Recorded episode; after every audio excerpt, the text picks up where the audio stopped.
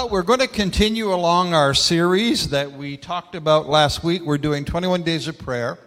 Today we're going to talk about two items. One is community, which is what we're all a part of, and the other is actually getting into God's Word and reading God's Word as a spiritual discipline. And uh, last week we talked about Sabbath and the fact that when we rest, God continues to work, so it's an evidence of faith in our lives. And then also solitude, the opportunity to get alone with God and to pray silently and to trust Him. You know, in this last couple of years, I've done a lot of funerals, and in doing them, what I've noticed is that no one at the end of their life, in giving their faith and their heart to God, are going to say, Lord, I'm disappointed with what you did with my life. We're all going to stand there and say, Lord, thank you that you were at work in every step of my journey, even when I didn't understand. And so uh, each time I get up, I take the Bible in my hand and I have a little ditty that I say, but I want you to understand something. There's an image that's going to come up on the screen, and it represents the Word of God. You talk about hypertext, things connected one to another. The bottom, the white that you see coming down like icicles, represents 1,189 chapters in the Bible. And God's word is given for us, not to us, meaning that He gives us the storyline all the way through from Genesis to Revelation to remind us that He's at work and He has done things in the past that you can have trust in today. And so when you see all of these connectors, you realize it is one story. It is the story of redemption from the very beginning to the very close of the book. It's not a whole range of stories, even though there are experiences in there that represent stories, but it's one story that continues to unfold. So you and I need to have absolute confidence that God's Word is connected everywhere to His plan and to His purpose. And He wants to lead your life and my life and guide us. And so we're familiar with GPSs now more than ever. Uh, when Joyce and I would take the kids and we'd go down somewhere in the States, always had a map. And how many know when your wife has the map and you're driving, it's not always a good experience. Now we have a GPS, and the woman keeps talking to me and telling me what I need to do, turning here and turning there. But I want you to understand God's Word is His, God's positioning system in your life. And when you set a destination, if you were to ask someone today, where would you like to be at when you die? And they'll always say, I want to go to heaven, whatever that is, whatever their understanding of heaven is, that's their destination. So when you punch that into your GPS, it starts taking you on a journey. And as you're on the journey, how many know there are obstacles that come along the way? And sometimes the GPS will recalculate and make a change. And so I want you to know that when you open God's Word, when you're a believer, there's never any condemnation in Christ. His GPS says, wherever you're at right now, I will make the course correction for you to lead you to the destination that you have in your heart. And that gives you great confidence when you're working with God. He doesn't exasperate you, but He leads you that's why when Jesus said, Come follow me, he is God's GPS. We follow him every single day of our lives. So I like to say, This is my GPS. I am what it says I am. I have what I says I have. And I can do what it says I can do. And I'm ready this morning to receive into my heart the ever living, everlasting, incorruptible seed called the Word of God. Holy Spirit, speak to my heart today about community. Speak to my heart today about your Word. And direct my steps. In Jesus' name. And everybody said, Amen. And so there are some practices that we enjoy as believers that we do by not doing. Like we said, rest, the Sabbath, and silent or quiet prayer. Other practices we do by doing, like today, gathering in community and actually reading our Bibles. What do we mean by community? What do we understand from a biblical point of view? The Greek and the Hebrew both talk about people gathering for a purpose.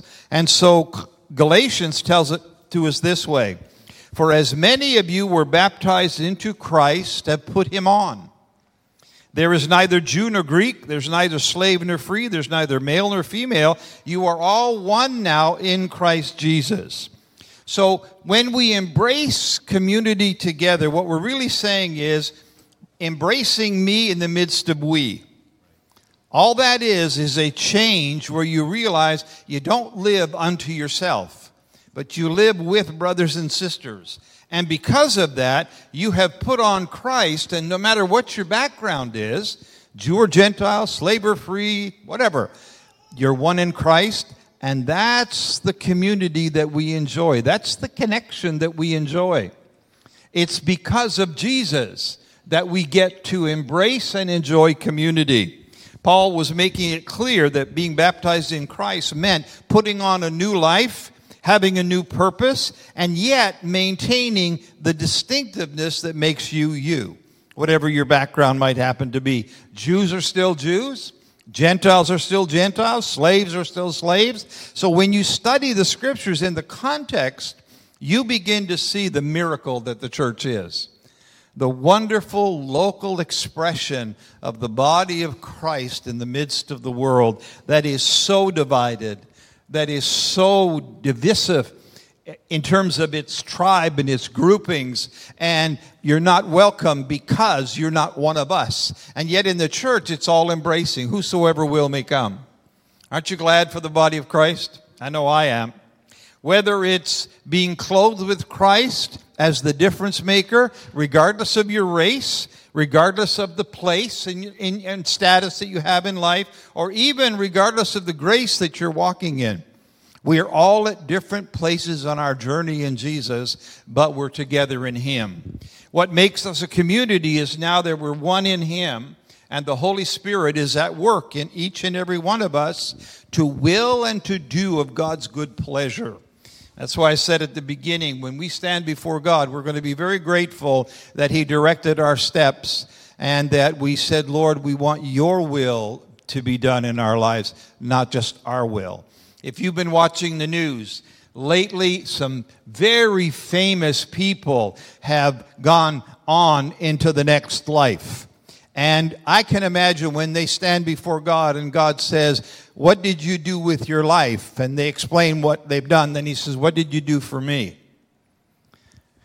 The expression in community is that when Christ is at work inside of us, we're on mission. And when we're on mission is we want to serve his purposes. Here's what it says in 1 Corinthians 12. There are a variety of gifts, but the same spirit. Varieties of service, same Lord. Varieties of activities, same God who empowers them all in everyone. To each is given the manifestation of the Spirit for what? For the common good. So God is at work in you uniquely for the sake of everyone else. And when we're all saying yes to, to being on mission with Jesus, then He's going to use your life to be a blessing to someone else. He's going to use you as an example of what community is all about. Verse 12 For just as the body is one, has many members, and all the members of the body, though many, are one body, so it is with Jesus. For in one spirit we're all baptized into one body. Jews or Greeks, slaves or free, all were made to drink of one spirit, for the body does not consist of one member, but of many. And so when I look around and I see you, when we talk together online and we see on Zoom so many of us, we realize as we hear one another speak and as we see one another serve, what do we discover? We see Christ at work in the midst of us. Jesus, the testimony of Jesus in our midst is rich because in the natural, this can't happen. It only happens in the supernatural by the Spirit of God for the purposes of God. Verse 18 says, As it is, God arranged the members of the body, each one of them as He chose. I was looking at some of the musicians today. You ever watch them when they're playing? Like the whole body's into it, and I'm thinking to myself, that's not my gift.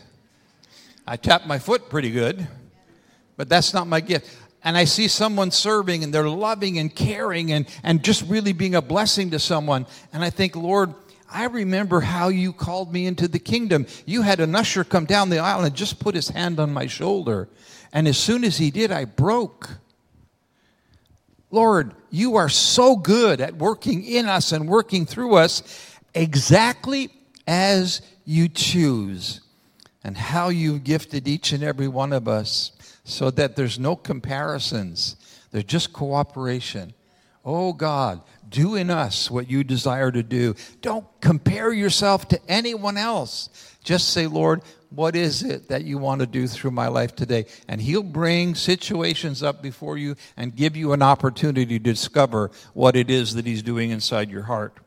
Community is God's plan.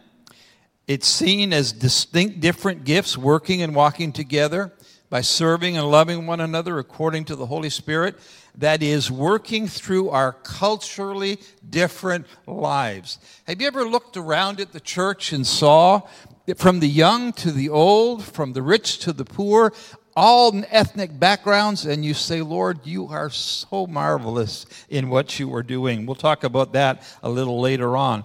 The church is a miracle. And the fact that from the moment Jesus said, I will build my church, he's still doing it. And aren't you glad you're part of it? Aren't you glad that you're being built into something that's eternal, not just something that is temporal and uh, natural? And so in the book of Acts, we read a certain way that the Holy Spirit was moving and how he brought people together. And so I can imagine what those first services were like when Jews and Gentiles were together, male and female were together, and the culture was struggling with it because it was so counterculture. It was so different. And that's the beauty. Outside of Jesus, Jesus difference always leads to division. But in the body of Christ, it doesn't. And so in Jesus, different is designed to be a prophetic sign that you and I have a heavenly citizenship. Aren't you glad of that? Revelation says it this way I looked, and behold, a great multitude that no one could number from every nation, all tribes, peoples, languages, standing before the throne and before the Lamb. And I'm sure at that moment, Father looked at his son and said, Jesus, look at the fruit of your obedience and your ministry in the earth on my behalf. And if you ask me to talk about the Trinity, I'll let Joyce do that. That's too complicated for me. But the body of Christ, people who have little in common, people who come from different classes, customs, and cultures, people who have different spiritual gifts, different acquired skills, like I mentioned about the musicians, life experiences. But community, as constructed by Jesus, is to take people from all different backgrounds, bring them together to demonstrate to the world that we really are one in Christ. As His church, we're called to gather locally why? Because we're a visible sign of an invisible kingdom. So when people pass by buildings that are dedicated to God and they say, I wonder what's going on inside of there. When they see all the cars in the parking lot and see people coming and going, there's a curiosity factor. Why? Because sometimes during the week, you don't see the church except through individuals. But on the weekend, when the church gathers, it goes from being invisible to being visible. The body of Christ gets to be seen in the community. And so we're a, we're a body, we're a bride. We care about the brokenness of our world. We care about the injustices. And we say, Lord, there's just so many spots and wrinkles, but go ahead and keep working on that so that we can be that bride that you have designed us to be. And so God has gifted us, blessed us. And whether it's here in Orleans, in Kanata, Cornwall, Blackburn, online, wherever it is, our heart cry today is to say, Lord, we want to learn how to walk with you in the power of your Spirit every single day to make the community called the body of Christ real to the world around us. Powerful. It's really powerful. And there's a book in the Bible called the Book of Acts that really walks through explicitly what does that look like in our day, in our context. And there's really two genuine errors that Christians make when they begin to read the book of Acts. One error would really be to say, like, well, that's not for today. That was for then. That was a Holy Spirit that is for then. It was to establish God's word, it was to establish the local church. And then when the apostles died, this all ended. But how many of you know that the Holy Spirit is then is the same Holy Spirit today? It's not like we have a new one or a different one, it's the same Spirit of God. But the other challenge, oftentimes, when people begin to read the book of Acts, and you read about a miracle here, and a word of prophecy there, and a life transformed here, you can hear this other frustration, and then people begin to look at the church today and they go, Man, oh man, oh man, why is that not happening? And I want you to know that in every nation, every tribe, and every kindred, and every tongue, it is happening. The book of Acts was written over about 30 years, looking at five different churches, all compiled in this really short book. And I want you to know if we took five churches in the city of Ottawa and told the story of what the Holy Spirit was doing in the church, church you would see marriages being healed, marriages being, or people being restored. You'd see people coming to Christ. In this, this church, we've seen in services hundreds of people be baptized in one service. You don't see it every single Sunday, but again, what the book of Acts is saying is it's the same Holy Spirit at work there, it's the same Holy Spirit at work here, but you know what else you see in the book of Acts that we need today? It's not just the miracles that we see in the book of Acts, it is the miracle of the church learning to work through conflict. That is what the primary message of the book of Acts is. There is every reason why the church should not have started and stayed together, but by the Spirit of God working. And we face a similar challenge today because to develop healthy community, healthy church communities, the early church then and us today, we need to engage some core steps some core steps in community. And whether you're here or whether you're at home, you are not the hero of the story. You're not the hero of the church. We only have room for one hero, and that is Jesus Christ. One of the worst things to happen in church history is celebrity Christianity. It's one of the worst things that can happen because the scripture actually says the eye shouldn't say to the foot, I have no need of you. And you know what we've run into in the church? The eye has said to the foot, I have no need of you. And we reap the whirlwind whirlwind. Here's what I want you to know. We don't just need pastors. We need evangelists. We need apostles. We need prophets, pastors, and teachers. We need every spiritual gift, not just those seen on a platform, that those that work in the shadows. We need the whole church to be the church. And this is what's critical. The world is looking at the church today, and there are a lot of valid criticisms that they are bringing. And that is not only leadership's job to solve, it is our mission to solve collectively together. And so there are four core practices that I want to highlight really quickly that you and I, if we engage them, we will become a more healthy church community. And the first one is Life Center. Let's be more confessional. Let's be more confessional.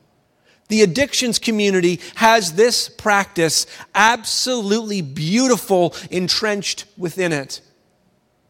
And other communities need to learn from this community or that community in particular that can confess what is really going on. We need to be confessional. The world is sick and tired of people simply getting caught in sin, leaders being exposed.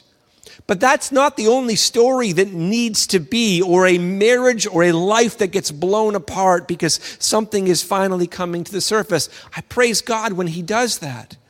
But being caught is not the primary way that the Spirit wants to work. The Spirit will bring things to the light because He loves us so much. But the primary thing He wants us to do is be more confessional. The Bible actually says for you and I, if we confess our sins, notice it starts with if. If we confess our sins, then He's faithful and He's just to forgive us of our sins and cleanse us from all unrighteousness. Aren't you, gl- aren't you glad that God is good? Aren't you glad that he is both full of truth and full of grace. You know what that means?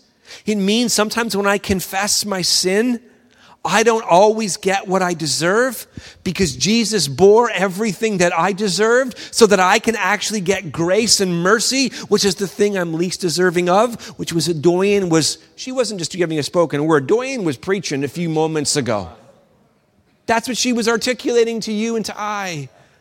If we say we've not sinned, then we make God a liar and his word is not in us. And so we need to confess our sins to Jesus. I don't know a Christian who has a problem with that, but the Bible also says in James chapter 5 that we're to confess our sins one to another. Not that you absolve me and I absolve you, but there's something that's powerful happens when I bring my stuff into the light. Therefore, confess your sins one to another and pray for one another. Notice it says confess your sins one to another and pray for one another. It doesn't say confess your sins one to another and then text one another about one another. That's not what it says. That doesn't make a healthy community, that makes our communities toxic.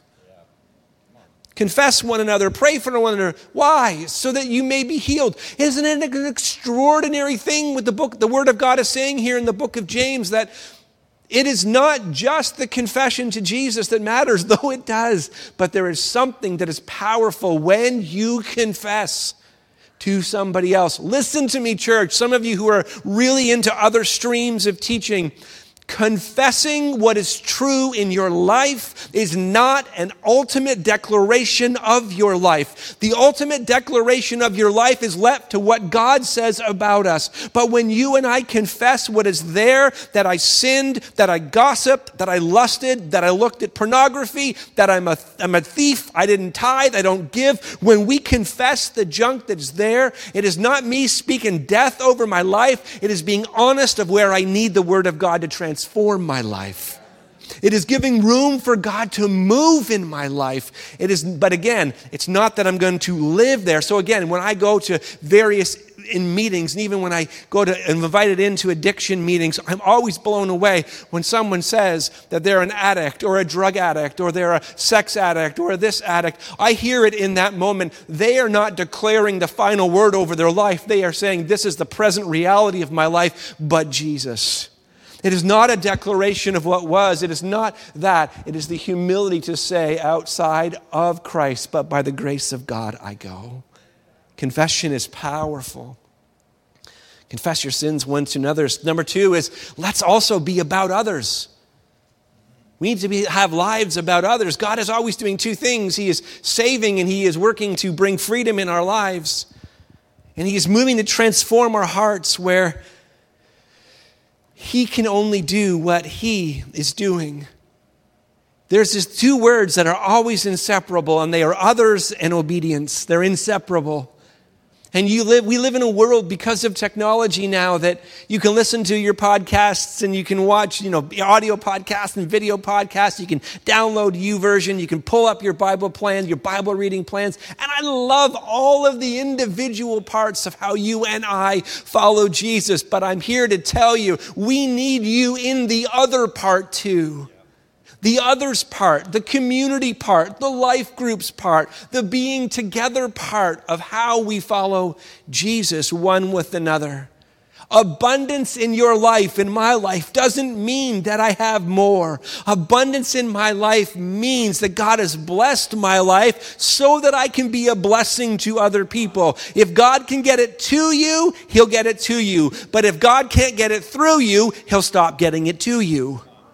It's all about others. Our lives are about others. And this is what's so challenging. You say, but in community, I will be wounded. Yes, you will, because we're always imperfect. The church will never be perfect. It'll be full of people who are full of faith and people who have very little faith. It'll be full of individuals who are healed in areas and need to be healed in areas. But here's what I want you to know the ultimate victory that you get in your life is not just when Jesus sets you free. There's a greater victory than that. There is this revenge that you can get against the devil, against the spiritual enemy, that when he, the very thing that he is using to attack you, your kids, your spouse, your boyfriend, your girlfriend, however it is, the very thing that he meant for destruction in your life, when God leads you through it and you come along in community and see somebody else going through it, that you can come alongside of them and be an encouragement and be a hope and be a testimony to them that though it feels like it's over. It's over. It isn't over. I was once where you were, but here's what Jesus did in my life. So it's not just that you and I can sing, I'm free. It is that you and I can link arms with others who also need freedom. The whole heart of the gospel is not about individualism. It is about us and it's about community. And when we get into community, that's where it pulls us to the next one. So it's about confession, it's about others, and then it's about reading God's word. Word. Some of you are so sensitive, you are so compassionate, and that does not need to change. It's your superpower, it's your gift. You know how to read people. You know how to listen to people. You know how to engage people so well. But here's what I want you to do more of in 2022. Don't be an expert in just reading other people. Be an expert in that, but be an expert also in reading God's word. Because again, when you listen to someone's thoughts or you listen to their emotions and you listen to their feelings, that is so good. But you need to lead them to a rock that is higher than that. You need to lead lead them to an authority that is greater than that. And it doesn't matter if we become experts in earthly things, but we have no heavenly understanding. If we completely lose that side of it. So we need to also be individuals in community who read God's word. If anyone loves me, he will keep my word. My Father will love him and will come to him and make our home in him. The one who does not love me will not keep my words. The word that you hear is not mine, but it's the Father who sent me. This is what Jesus said. And the last thing I would say is that we need to be encouraging. Healthy church communities aren't so passionate any longer about trying to fix everyone. Now, let's be honest in church today, whether you're here again or at home. How many of you have one person in your life, man, if you could fix them, you'd fix them? You can't fix them. You can't fix them, but you can encourage them. You can pray for the you can build them up. There is not a person, if you look around this room or online, if in the chat rooms, there is not a single person breathing who does not need some form of encouragement right now. This is a hard season. This is a difficult season. And we as the church, we don't only have to be the correctors of everything, we need to be the encouragers of everyone. Speaking life, speaking words of encouragement. And again, that doesn't mean being blind to what is or the things that need to change, but sometimes there's a moment where, again, we understand as people people of the word and as people of prayer that I don't have to talk to you about what needs to change, but I can begin to talk to God about how He needs to change you. And here's what I found the more I talk to God about how He needs to change other people, the more He begins to change my own heart. It's this really interesting thing that He does. But I also pray as He's changing me that He's changing you. Because we all got people, again, they need to do some changing. We're not going to write names, but someone's name came to your head when I'm talking, and your name came to theirs. Every time we talk about like this person does that, you're like, you know, someone's thinking about you too. Just remember that. So I say all that to say this. We need you. We need you. The church needs us to do these things together. Pastor Barry?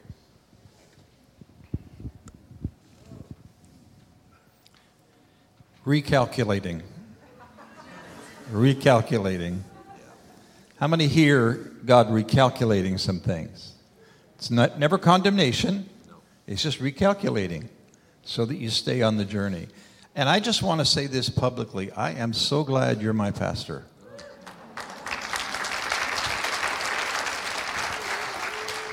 Because I know the genuineness, the authenticity, and when I hear my son preach, what I say is, Lord, thank you for what you're doing in his life. Thank you that mom and I can sit together, we can listen to him, and God can do in us what needs to be done. And the Bible tells us to know those who labor amongst you. I know his life, I know his foundation, I know his journey, I know his strengths, his weaknesses, what he's been through. But because of that, when I sit and I listen, I hear authenticity. And in this hour and this day, authentic preaching is really essential to the growth of the community and the appreciation of God's Word. If the church becomes the whole church that God desires in blessing a city, think of the impact we would have in the nation's capital of a million people if the church really became the church. Uh, can I just encourage you? There's no plan B. If you think there's a plan B, there's no plan B. Why? Because in God's eyes, the church is perfect. It's exactly what human beings need. for growth and maturity and the concept of community. And so it really is a time to encourage, to call out in one another the spiritual gifts, the natural abilities, the skills that God has placed on your life, the, the education you have, all of the things that make you you. When you say, Lord, I want to donate that to the work of the kingdom, you watch what God will do with your life. And so we've witnessed some powerful things firsthand. Jason mentioned them a moment ago. And I just was walking down the hallway to come in here, and I met Colt and Amanda and little Arlo. And Arlo had his little headphones on and to protect his ears from the sounds that are loud. And I just thought, I remember, Colt, way back when as you were believing God for the next step in your journey and in your life, and how God has systematically walked you through where He wanted you to go. And the next thing you know, Amanda comes into your life, and the next thing you know, your expression of love for one another, Arlo comes into the world, and God's at work. Those are the miracles that we need to see in the midst of community. And it, it's amazing to just watch those things happen. So, what I want to encourage you with is Hebrews 3. Take care, brothers and sisters, lest there be in any of you an evil, unbelieving heart, leading you to fall away from the living God. Jason mentioned in John, when we embrace God's word, it's a demonstration that we love Him. And out of the intimacy relationship with Him, the Word of God becomes alive more and more and more. And if you're like I am, there are so many things in the Scriptures that say, Lord, I don't understand. And when I go to God in prayer, He says, You don't need to understand. I'll give you clarity on all the things you need to have clarity in. But there are going to be some things that you won't understand, but that's where I ask you to trust me. That's where I ask you to walk by faith. And when we do that, we exhort one another every day, as long as it's called today, that none of us will be hardened by the deceitfulness of sin. So if you stumble, just hear Holy Spirit say, recalculating, recalculating and you just get back on your journey and keep moving forward. Why? Because that's why Jesus came and died, so that we could be forgiven, that we could be authentic, that we could move forward. We've come to share in Christ if indeed we hold our original confidence firm to the very end. As it is said today, if you hear his voice, don't harden your heart. So when you hear recalculating, even if it is, quote, a woman's voice, men, just respond. Just respond. Embrace this wonderful, intimate relationship God's talking about and uh, engage the confessional, engage the process of loving one another and caring for one another, and allow the Jesus difference that you and I have in our lives to be a sign, a prophetic sign that we are really citizens of another kingdom. It's a heavenly kingdom. And we're going to live forever in that kingdom, but it started here as a demonstration of the goodness of God at work. And so I'm going to turn it over to Pastor Jason, and uh, he's going to conclude our time together. Yeah. I'm not sure in your life if you've ever seen a home that has been condemned. The city of Ottawa has come along and said that this house is condemned, meaning it's not good, it's not suitable to be a home any longer. It's not safe, it's not stable. There's nothing about it that is actually, you know, a house any longer, so it's been condemned. It's, it's, it just needs to be demolished. Here's what I want to say to some of you. Doesn't matter how messy, how broken, how much pain is in your heart and your life. Here's what I want you to know about Jesus. He will never hang a condemnation sign on your heart and life. He never says to you that your life is useless, it's good for nothing. The only thing it needs to be torn is, is just torn down. That is not the voice of the Lord. That is the voice of the accuser of our brothers and sisters. It's not in Christ. There is now, therefore, no condemnation, no life that is to be condemned, that is useless, that is good for nothing. And so it doesn't matter the state of your life. In your hands, it may be irreparable, not in the hands of Jesus. And so here's what I want to say. If Jesus says that no individual life is worthy just to be condemned and torn down, church, his church, his bride, is also not to be deconstructed to the floor and left and wept and that it's no good for nothing. No, no, we need to have our eyes open about all the problems that are in the church. But I tell you what, after you see all the problems that are in the church, get your eyes on the one who has promised never to leave us or to forsake us, who is working in the midst of the church on all of these spots and all of these wrinkles. And so, together, actually, you can remain seated because here's what I want to do I want to take a moment and I want to invite you to something, and then I want us to pray. I want to invite you to something that you maybe have never done before. It's starting in April. For six months, we're going to do this thing called Heart Strong Together. And there's, we, last year we had a cost for it. This year we have no cost for it at all. But here's what we want to do we want to create a space where we're confessional, when we're about others, where we read God word, God's word together, and we encourage one another. That's all we want to do as ways to make us heart strong in following Jesus. You may read God's word by yourself and pray by yourself, and that's a wonderful thing. But there's something about us gathering together and doing it together that is transformative. For some of you, you have no discipline in reading God's word or prayer. You try really hard, but you just can't establish it. Perhaps it's meant that you don't just do it alone. You begin to do it in community. Do you know the fitness industry figured out that some people can't do fitness by themselves and they're not to be shamed for it? Why don't we just do it in group classes together?